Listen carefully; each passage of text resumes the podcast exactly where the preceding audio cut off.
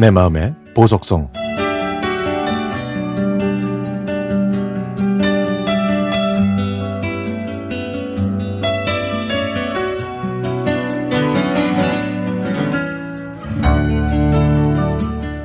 저는 인천에 거주하고 있는 50대 총각입니다.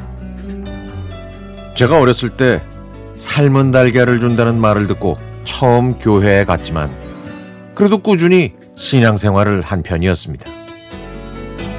그리고 교회에 가면 교회 형한테 거의 반 강제로 배웠던 기타 덕분에 교회에서는 인기가 꽤 있었죠. 제가 중학생이던 어느 날 같은 반 친구가 아버지가 목사님으로 계신 교회에 가자고 해서 저는 그다음부터 친구와 함께 그 교회를 다녔습니다. 그해 겨울 교회에서는 크리스마스 행사를 준비하고 있었는데요. 그때 친구의 누나가 어느 아리따운 여인과 함께 들어왔습니다. 저는 그 여성을 본 순간 멍하게 서서 그녀를 쳐다보고만 있었죠. 그 후로도 자주 보면서 얼굴을 익혔는데 알고 보니까 친구의 누나와 아주 친한 친구였습니다. 교회에서 그 누나를 매주 보다가 간혹 한 주라도 보지 못하면 걱정이 됐고 누나를 만나러 그 누나네 집 근처에 가볼까 생각할 정도로 누나를 좋아했죠. 제가 고2 때 교내 밴드 활동을 했는데 그 예쁜 누나가 저희 공연에 오면서 더욱더 친해질 수 있었고요. 그걸 계기로 매주 교회에서 만나면 누나의 집까지 걸어가면서 많은 얘기를 나눴습니다.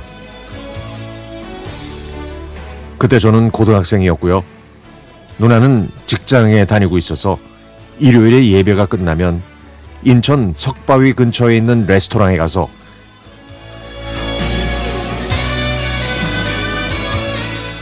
돈가스를 자주 먹었습니다.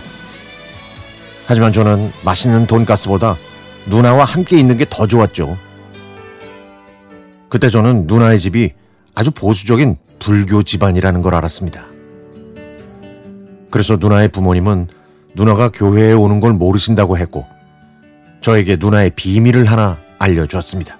바로 이름이었죠. 대부분 자기 이름을 현정이라고 알고 있는데 진짜 이름은 형정이라고 했습니다. 형정.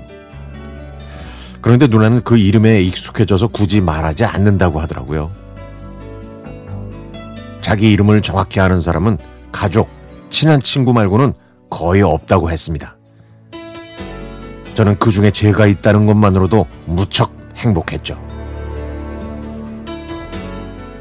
군에 입대한, 입대한 저는 휴가를 나오면 누나를 한 번씩 꼭 봤는데요. 오히려 제대하고 나서 연락이 두절됐습니다. 그러다가 또 길에서 우연히 만나서 한동안 연락하다가 또 연락이 끊어졌죠. 그래서 오랫동안 만나지 못했다가 또다시 주안에서 우연히 만났는데요. 그때는 주위에 남자들이 너무 많아가지고 긴 얘기를 하지 못하고 헤어졌습니다. 그 뒤로는 얼굴 한 번, 소식 한 번 듣지 못했네요. 너잘 지내고 있겠지만 그래도 단 한 번만이라도 그 누나를 보고 싶어서 이렇게 글을 쓰게 됐습니다. 혹시 이 사연이 소개된다면 형정 누님이 꼭 들었으면 좋겠네요.